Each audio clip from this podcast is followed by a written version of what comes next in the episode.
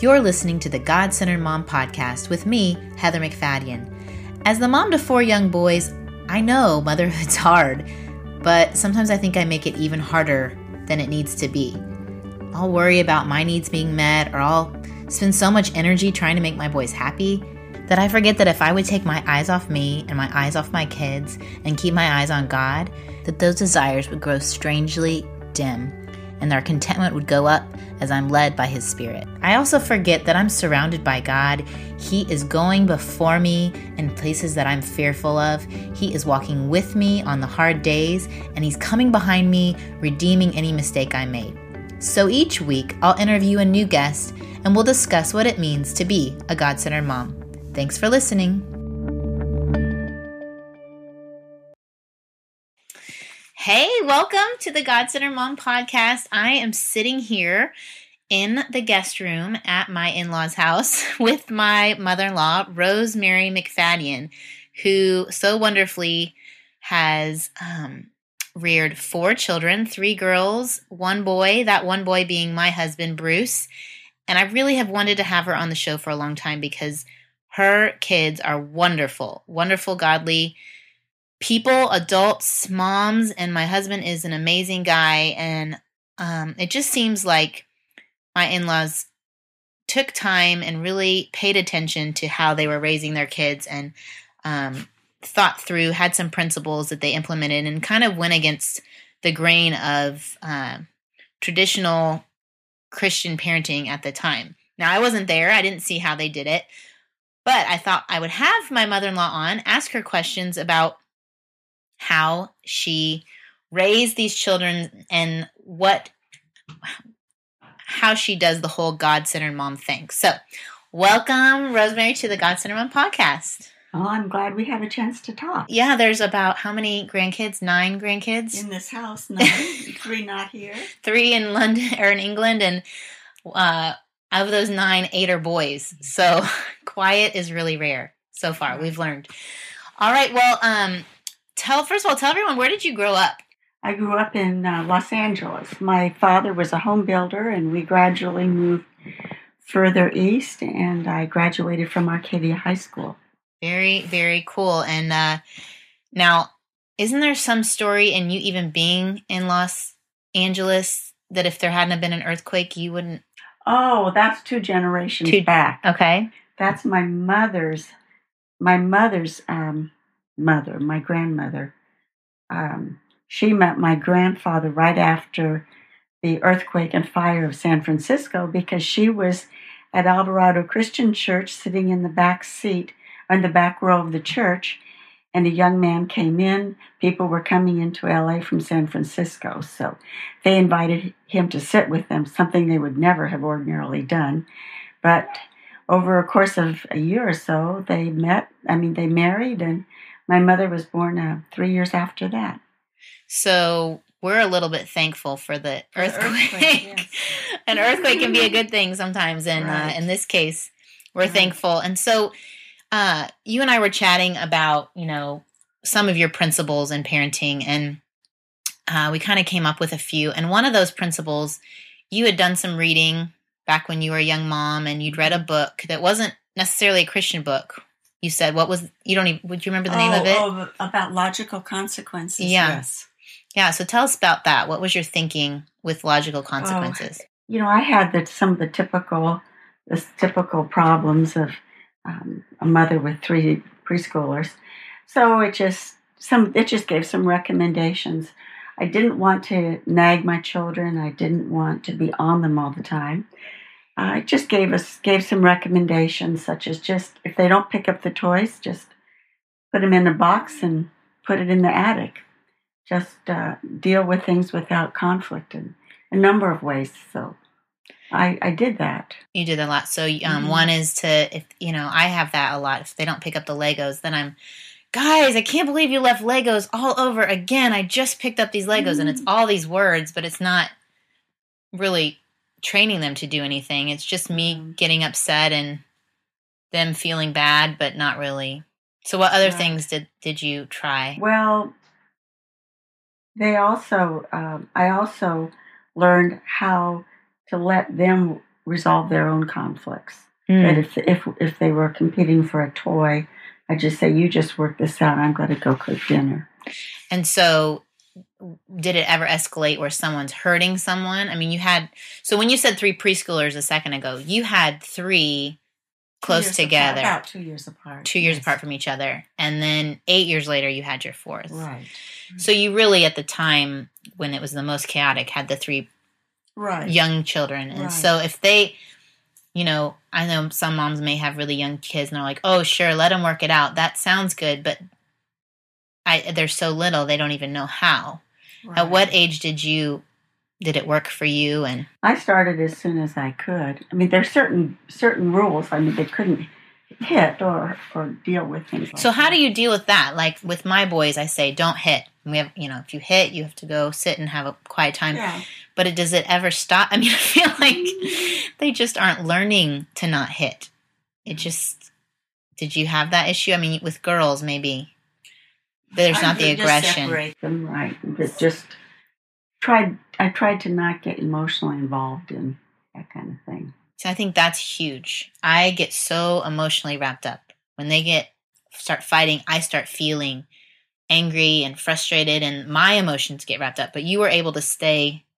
Tried to stay out of it. So how how did you emotionally separate yourself from getting caught up? Is it just how you're made, or is there something you've learned to do that?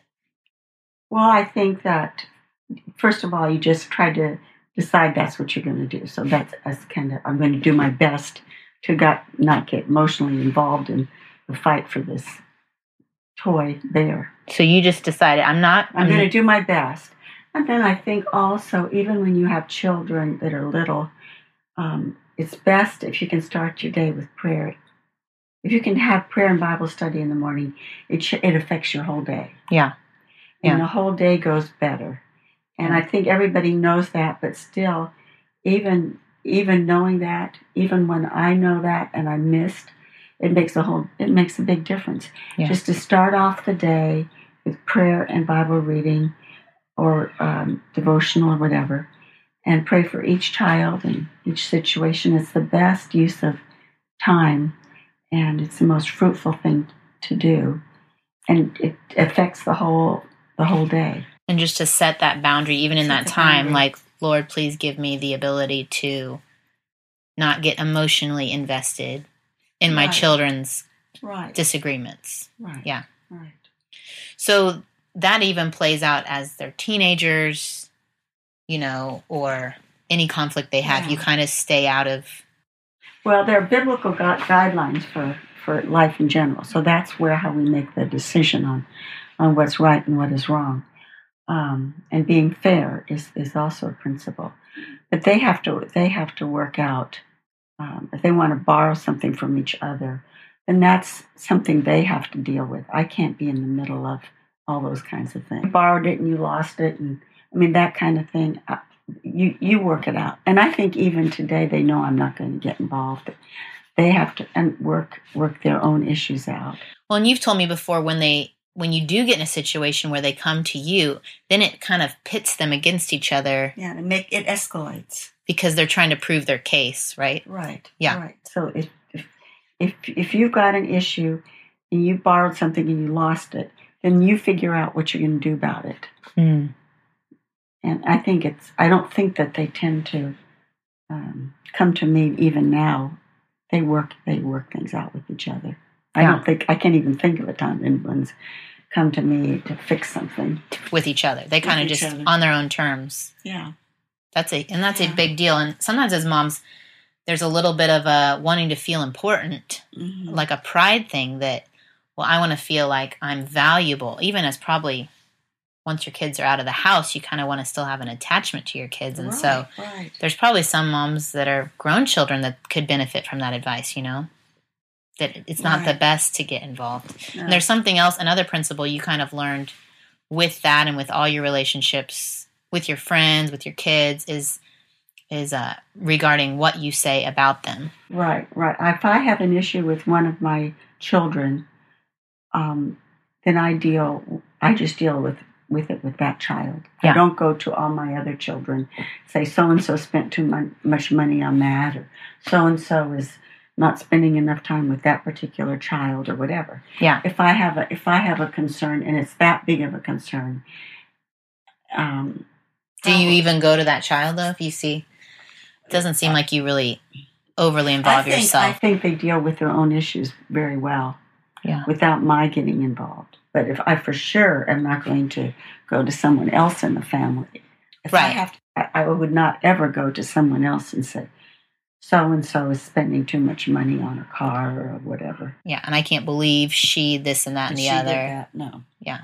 No. And even with friends, you know, you and I were I saying, don't. Yeah. I don't go to my friends and say, "Oh, my kids, this and that." It's very hard. Um, it's really hard to fix it. Once you say something, it's out there, Mm. and it gets back to them, and then they're mad. It's just, it's just better not. Well, and we were talking this morning about what should we interview about and what should we talk about. And one of your daughters said, Well, you should ask my mom about how she keeps her mouth shut. so, what in your head? That's Yeah. one line you think once it's out there, you can't get it back. Well, you can't. You can't. So, if you, uh, it's better. It's better to just have that principle that if I'm, if I haven't, if it's probably not my business if someone spends too much money for something. If I'm not paying for it, that's not my business. They're adults. Yeah. So I, I should not give a valuation on that or any anything else. But um, I think that's just a, a decision that that you make that these that they're independent.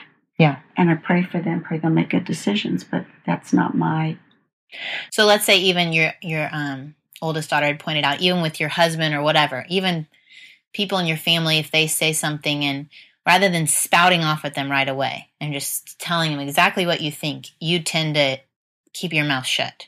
well, if it's a I think it's better well, in a marriage situation, it's different than in a adult Right. child. That's a whole different relationship. Right.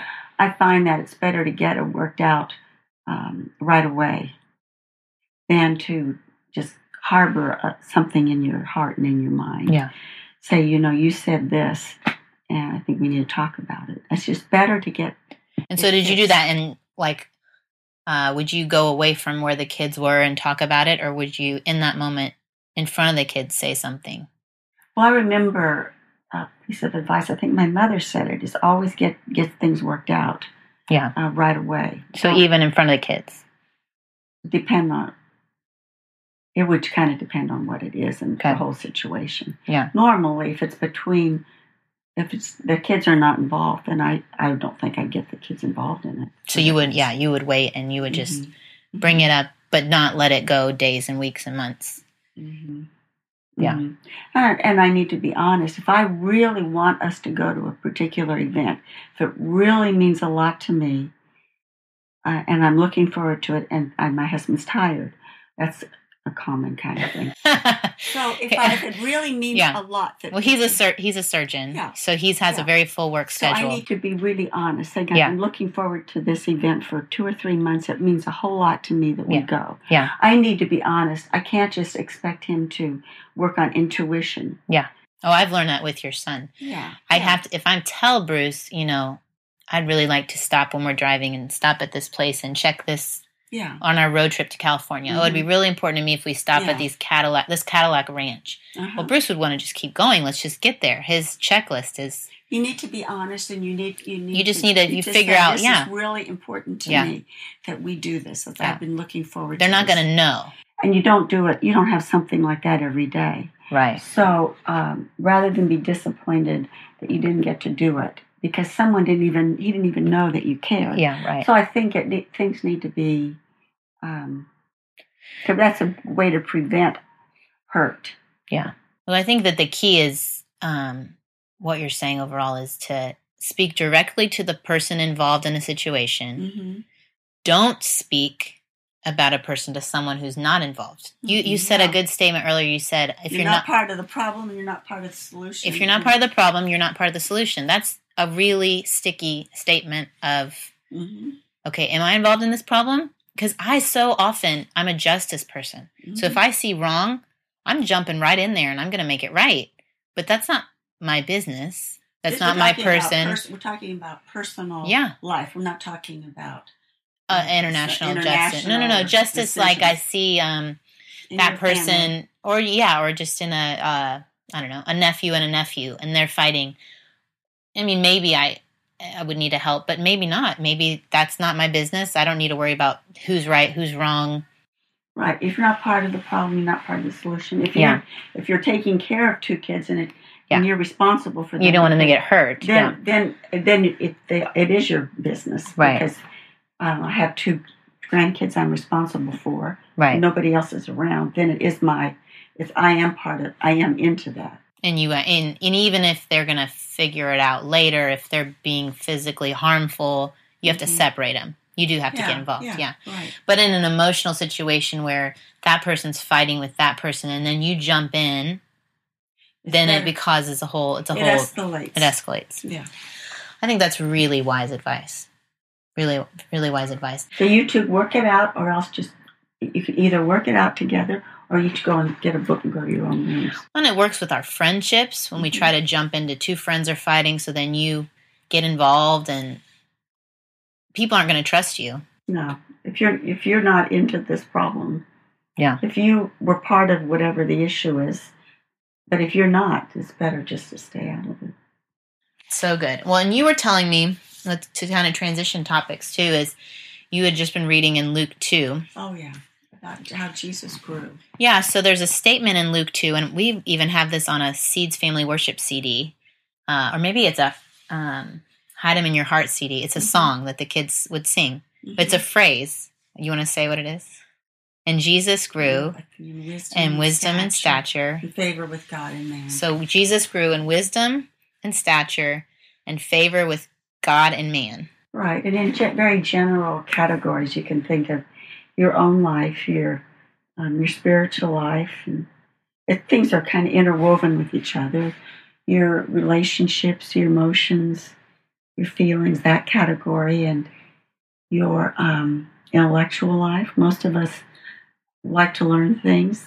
Uh, most of my friends want to go learn about whatever, all kinds of things, and uh, physical life, your exercise, your health, and um, all that's true for children and for adults. And I think we all need to grow in all of those our whole lives. Yeah, so view them as four different areas in wisdom, knowledge, in stature, your physical well being, and favor with God, your spiritual Mhm. side, and favor with Your man, your relationships. And Mhm. and you've kind of found like if you You keep have all of them. you keep them all in check and life goes Mhm. well. Right, and I think as a parent too, you the physical needs of a child are the most obvious. Um, if there's a if there's a a, a problem or sports or health or food, everything. Broken arms. broken arms. Right? the physical needs are, and the emotional needs are need to be are very important. Yeah. We're very sensitive to that. yeah. Uh, of course, we're all in, into education and learning, whether in school or um, on trips or books or whatever. And um, spiritual life, I- I think certainly have certainly having a church family is important, but that's not. There needs to be make sure that they're also developing a relationship with God. Like what would you what did you do with your kids to make sure they had a personal relationship with God? Well, I'd like to expose them one on one to people who do. Mm. um, have people over, over adults or people older than they, and um, have them hear, hear their story, Mm. uh, or look for good places for them to go. Good, good place, a variety camps. Um, Did you Sunday ever have school. like a forced like they have to do Bible study? And I've heard No, of I- different, pe- different people saying, okay, you know, every morning it's part of your checklist. You well, have to have a quiet time. Works for some people. Yeah, but you found more, I and that was kind of fit more your parenting is more modeling than training. I think I think they need to. They certainly they, they need to learn scripture. I think that's really important. How you do it, whether it's Awanas or whether it's church or whether it's uh, there some kind of independent thing. I think uh, the Bible says, hide God's word in your heart. It says, study to show, show yourself approved unto God. Well, and that's how your dad learned English, right? Yeah, my dad, my dad just memorized scripture all the time, He and he read the Bible. all the time. But he did not become a believer until an adult, Yeah. until he was an adult. And he, he just really appreciated. He appreciated the Bible. He wanted to hide it, and I think that was an influence to me. Yeah. I think my parents, they really um, loved the Bible, Mm.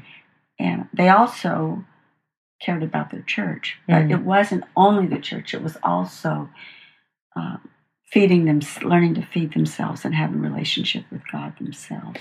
Now, when you were growing up, um, it was a different time, but did people have like family devotional time every day, once a week? Was that like a, an I think it official was all- thing? I don't think there was it was official. like every meal? I mean, I, you know, I think different families did. so you guys things. didn't have like an Yeah, we official. did. Okay. But I think it changed through the years, and it changed through times. Yeah. Um, Did you have requirements like you have to memorize this many verses? No, but our, this was before the days of Awanas, and our our our church had uh, a program Mhm. that we could could choose to be part of and learn verses, and, Yeah. and I still I might have even saved that, but I still remember a lot of the verses. Yeah. Once they're in there, they're kind of Yeah, deeply they're my heart, etched. Yeah. I wasn't forced. I wasn't forced to learn verses. No, but they're they're in there. I enjoyed it. Yeah. and I think my parents enjoyed learning scripture, and I picked that up from them. Well, there's something about children, you know, just even from my boys, the type of school that they're at really emphasizes a lot of memorization at a young age. There's Mhm. something about the way God made children's brains. At this young age, it's not so much, they're not so much logic and trying to sort out is the Bible true? Um, theology from a, should I, you know, argue about it? That's not what their brain does at a young age. Their brain just takes in information and learns it. And then around junior high, they start learning logic and disproving things. And Mhm. so, really, filling their brain with true things that we believe are true Mhm. and memorizing, you know, just good poetry, even, or just, Mhm. but scripture Mhm. and filling their brain so they can Mhm. later do the other things. Mhm. Because even now, adults complain about how hard it is to memorize, you know, It but kids hard. can learn pages and pages. They can. It's I'm amazing. amazed. Yeah, Quade's working on um Travis's letter from the Alamo, and it's this super long thing that's a huge vocabulary words, and he can totally learn it because they just It's do. amazing. It is so amazing. They just do. Well, is there any any other little tip you can think of from raising kids that you know anything you wish you would have done differently, or do you feel like you hit a home run? Well, I, I do think you need to pray for them a lot. Yeah. I think that's really important. Did you pray together as a couple, or pretty in your own quiet time? Yeah. Both. Did you pray like if I, I read a book um, by Barna Group about uh, spiritual champions, and it said that parents who prayed when situations came up. So let's say uh, husband loses a job, or a car won't start, or you know a host, you know a, a grandparent's sick. If everybody, if we stopped and prayed for it, that that made a big impact on child's faith. Was that part of like Mm-hmm. your growing up? If something mean, happened, you stopped and prayed. part, yes. It's, it, I mean, you have the God, the creator of the whole universe, ready to listen to you. It Yeah. seems like it, why, why would we not pray? Right. So that it's just so. And I think also the Bible offers tr- truth, and a lot of the truth is is very very clear that it gives us a decision on what to do. And there's some things that Christian Christians um, don't all agree about what's the right kind of education and a lot of things. Um, but there are, the principles that are in the Bible are very clear and and they give good boundaries in our lives. You Mm. can always go back to to what does the Bible say? Bible says that you have to forgive. Mm. There's a lot of things like that. Well, and Bruce talks about, you know, growing up, he kind of remembers that you guys were pretty lenient on the little things, but then you had hard boundaries and Mm-hmm. wide, but they were really firm. Yeah, the, what's clear in Scripture with the, what's really clear in Scripture with You were boundaries. you were firm there, but then on the little things that were maybe more cultural things or more, I don't know. I, I find myself sometimes disciplining when it isn't relating to my convenience or my comfort. Mm-hmm. It's not necessarily like it's not a biblical thing that I'm so concerned about. It's more just like that was annoying. Stop Mhm. it. You know that I feel like Bruce felt very comfortable to just kind of be, but then he Mhm. was trained that this is not okay uh, out right, here. Right. Anything that's not considerate of other people or loving towards other people is, is wrong. And we haven't really even talked about all the modeling y'all did with the missions and international, you know, Mhm. just how that was probably a, a guiding principle is you wanted your children to be kind and compassionate and caring towards people, but not just Americans. that you kind of expose them to a lot of cultures. Yeah, I think in ministry, I, when the parent, I, this I think is overall a principle that when the parents bring the children, invo- involve them in ministry, that that starts a pattern where they think that way. Parents who always leave the children home, Mm, they're going whatever they're going to do. Their ministry is separate from their children. mm. Um, I mean, there may be some some kinds of ministry going to jail or some places that you can't involve your children. But the They could write we- notes to the prison. I mean, you could involve them in maybe not a physical going to the jail, but you could involve them in this is where I'm going, this is what's going on. Even a friend of mine who writes novels, she involved her kids in yeah. picking, helping pick out character names, and Mhm. or visiting oh, Yeah. people that are Yeah. sick, or of course we we were in the position to take them when they were really little to Mexico, um, and then when they were older to other countries.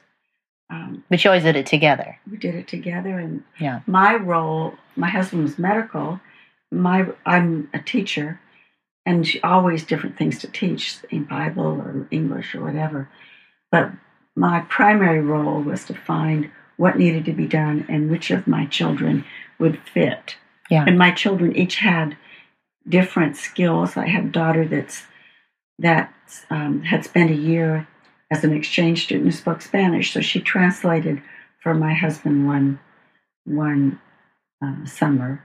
And then my oldest daughter is very gifted in sewing, and she did a lot of sewing for the hospital. And her son likes sports, and Yeah. So you just would see, like with uh, Cherry, with sewing, something that she caught on to. She really excelled. It was was She a could big need. she could see something and know in her head without a pattern how to make it. Right. So Right. you go to you guys went to Liberia twice. I mean, I know Liberia is in the news Yes, definitely in the news. in Dallas a lot, but you would go there, you would Mhm. say, "What's the need?"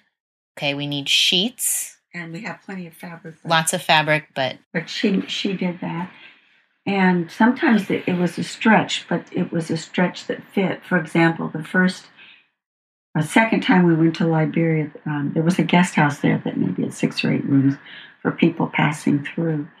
And it was run by a couple but they had to go back home because uh, I don't know, serious illness of a parent.